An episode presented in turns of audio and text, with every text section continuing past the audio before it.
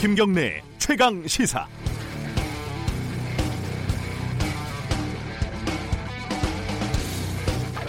세월호 참사가 일어난 뒤 경찰이 특별조사위를 방해하기 위해서 조직적으로 정보 활동을 한 사실이 새롭게 드러났습니다.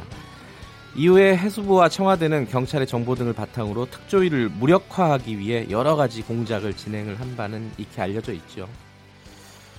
어, 침몰과 구조 실태를 넘어서 실패를 넘어서 진상 규명에 대한 수년에 걸친 방해와 공작은 세월호 참사에 대한 국민적인 분노를 키웠고 결국 현직 대통령에 대한 탄핵을 불러왔다는 사실을 아무도 부인할 수 없습니다. 이후 우리는 촛불로 새로운 시대를 열었고 세월호 희생자들에게 큰 빚을 지고 말았습니다. 하지만 이미 지난해부터 여기저기서 피로감을 얘기합니다. 문희상 국회의장 같은 분은 지난해 여름부터 국민들이 적폐청산에 대해서 피로감을 느낀다면서 먹고 사는 문제에 대해 신경 써야 한다고 말하고 있습니다. 우리는 그동안 빚을 얼마나 갚았을까요? 이제 정말 그만해도 되는 걸까요? 진상규명은 얼마나 진행이 됐는지, 책임자 처벌은 어떻게 진행이 됐는지, 결정적으로 우리는 그 뒤에 얼마나 더 안전한 사회를 만들었는지 이번 주만큼은 차분히 따져봤으면 좋겠습니다. 4월 15일 월요일 김경래의 최강 시사 시작합니다.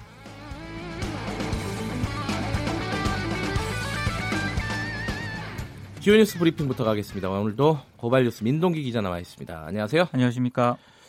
어, 박근혜, 황교안 등 세월호 정부 책임자 17명을 적시한 어, 요구가 있었네요. 네, 4.16 연대가 오늘 서울 광화문에서 세월호 참사 처벌 대상자 17명의 명단을 1차로 발표를 합니다. 네. 대상자는 참사 당시 충분히 구조 가능한 100분 동안 퇴선 조처를 맡고 피해자들을 그대로 있도록 해서 304명을 숨지게 한 책임 당사자들인데요. 네. 박근혜 전 대통령과 김기춘 전 대통령 비서실장 그리고 김장수 전 국가안보실장 등 청와대 4명, 김석균 전 해안경찰청장 등 해경이 7명이 포함이 됐고요.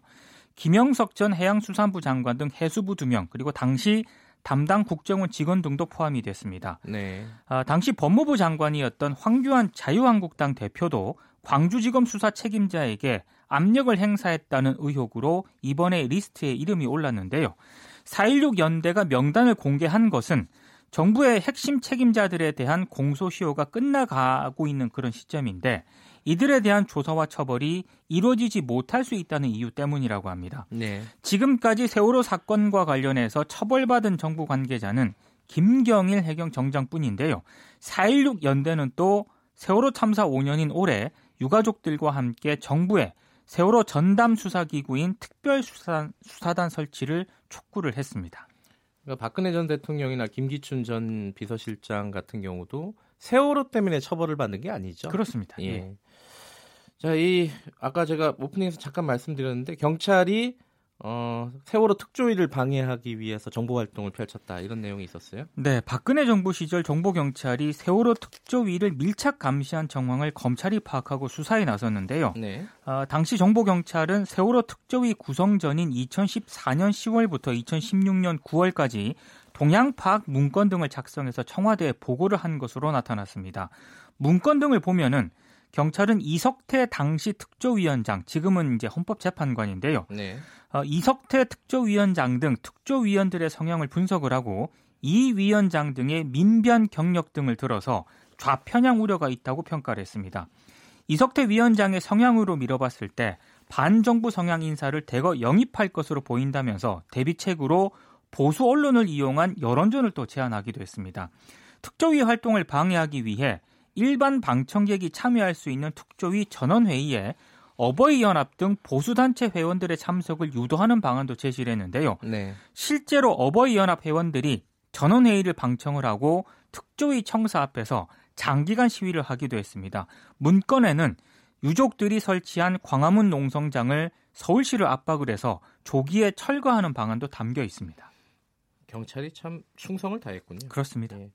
문재인 대통령이 오늘 북, 북아, 북에게 비핵화 메시지를 할 것으로 예정이 돼 있죠. 네, 김정은 위원장의 시정 연설 그리고 4차 남북 정상회담 관련 언급을 할 예정인데요. 정상회담 필요성을 언급을 하고 북의 호응을 요청하는 한편 원 포인트 정상회담을 위해 대북 특사를 포함한 다각적 접촉을 할 것이다. 이 정도가 이제 포함이 될 것이라는 예상이 나오고 있습니다. 네. 누구를 언제 평양으로 보낼지 언급할 단계는 아닌 것으로 지금 예상이 되고 있는데요. 일각에서는 이번 주 내에 특사 파견 가능성도 예상을 하고 있습니다만 네. 이건 북측 태도에 달려 있기 때문에 아직은 미지수인 것 같습니다. 만약에 특사로 파견이 된다면 정의용 국가안보실장이 유력한데요. 일각에서는 서훈 국정원장도 예상을 하고 있습니다. 어, 청와대는 정상회담을 갖겠다는 의지가 확고하긴 합니다만 한미 정상회담에서 북한을 비핵화 테이블로 돌아오게 할 카드가 뭐 구체적이지 않다라는 그런 평가가 음. 있는 그런 상황인데 네. 청와대 고위 관계자는 공개된 발언이 전부는 아니다 이렇게 언급을 했기 때문에 트럼프 대통령이 북한을 설득할 일종의 히든 카드를 줬을 가능성을 또 시사를 하기도 했습니다. 만약에 그런 게 있다면 특사가 이제 가지고 가겠죠. 그렇습니다. 네.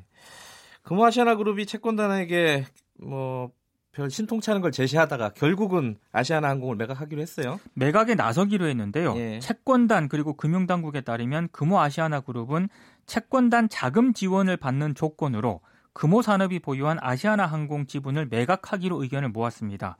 아, 이르면 오늘 이사회를 열고 이런 내용이 담긴 자구 계획 수정안을 의결할 것으로 보이는데요.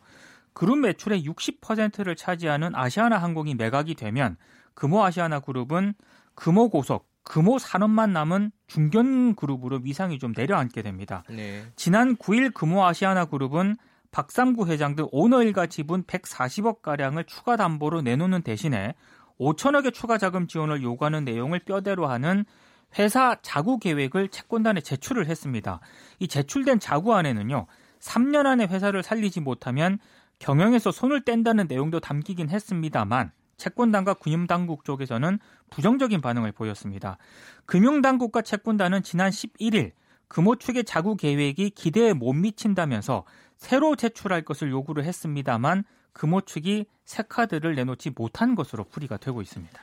상식적으로 100억, 200억 담보로 내놓고 수천억 원을 달라고 하는 게 말이 안 되죠. 예, 쉬운 결정이 아니죠. 채권단 입장에서는. 네. 자, 청와대가 이미선 헌재 후보자를 임명을 강행을 할 분위기죠? 원래는 그 오늘 그 후보자에 대한 보고서 1차 채택일이 오늘인데요. 네. 청와대가 만약 오늘까지 국회 논의를 지켜보다가 끝내 국회가 보고서 채택에 실패를 하게 되면 인사청문회법에 따라 내일 국회에 보고서 재송부 요청을 한다는 그런 계획입니다. 네. 근데 정의당하고 민주평화당이 조금 기류 변화가 감지가 되고 있거든요. 정의당 정호진 대변인이 처음부터 정의당이 이미선 후보자를 데스네, 데스노트에 올린 것도 그리고 현재 임명 현재 임명을 찬성하는 것도 아니다라는 입장으로 아, 음. 조금 바뀌었습니다. 네. 아, 그래서 정의당이 오늘 상무위원회를 거쳐서 최종 입장을 밝힐 예정이고요. 원래 좀 부정적이었죠. 정의당이 초반에는 그렇습니다. 예. 그리고 민주평화당도 지난 12일 최고위 회의에서 사퇴 촉구로 당론을 모았었는데 어, 박지원 의원이 이미선 후보자가 주식을 매각한 이후에 임명 찬성으로 입장이 바뀌었습니다. 어, 민주평화당도 오늘 최고위에서 최종 입장을 정할 것으로 보이는데요. 하지만 자유한국당은 오늘 이 후보자와 이 후보자의 남편인 오충진 변호사를 대검에 고발할 방침입니다. 네. 아, 고 장자연 씨 사건 증언자죠. 어, 윤지호 씨가 북 콘서트를 열어서 또 다른 증언을 했네요. 어제 이제 국회에서 북 콘서트를 개최를 했는데요. 네. 어, 책을 쓰게 된 이유에 대해서 윤지호 씨는 고 장자연 씨를 위해서 사회를 위해서 하는 부분도 있지만 추후에 계속 자신이 나이가 들어갈 텐데 과거의 자신의 모습을 돌아봤을 때 창피하고 싶지 않았다 이렇게 음. 얘기를 했습니다. 네. 공익 제보자로 산다는 것이라는 코너에 박창진 대한항공 사무장이 또 등장을 했는데요. 어, 피해자들은 그러니까 공익 제보 피해자들은 가해자에게 피해를 입어도 자신의 잘못을 먼저 생각한다. 정신적 어려움은 상상할 수 없을 정도로 크다. 공론화돼서 얼굴을 드러냈을 때 2차 가해가 상당하다 이렇게 얘기를 했습니다. 네. 윤지호 씨가 어제 자신을 도와준 많은 사람들, 특히 기자들과 언론에게 고맙다라고 얘기는 했습니다만 뉴시스는 제외하겠다라고 얘기를 해서 주목을 받았습니다. 뉴시스는 지난 8일 기자 수첩을 통해서 윤지호 씨가 자신의 성공을 위해 고 장자연 씨를 이용하고 있을 수 있다. 이런 주장을 펼쳐서 논란을 빚었는데요. 네. 해당 기자 수첩은 지금은 삭제가 된 상태입니다. 나경원 의원실을 대학생들이 점거를 했는데 어, 구속영장은 기각이 됐네요. 법원이 증거인멸이나 도주의 우려가 인정되기 어렵다고 밝혀서 이제 구속영장을 예. 기각을 했는데요. 어, 한국대학생 진보연합 소속 대학생 22명입니다. 지난 12일 나경원 원내대표의 의원회관 사무실을 기습 점거를 했는데 황교안 자유한국당 대표가 세월호 진상규명을 가로막고 김학의 사건을 은폐했다고 주장을 했고요. 나경원 원내대표는 반민특위 발언에 대해서 책임을 지고 사퇴하라고 주장을 했습니다. 네. 한국 대학생 진보 연합이요? 네. 네. 알겠습니다. 오늘 여기까지 듣겠습니다. 고맙습니다. 고맙습니다. 고발뉴스 민동기 기자였고요. KBS 일라디오 김경래 최강 시사 듣고 계신 지금 시각은 7시 35분입니다.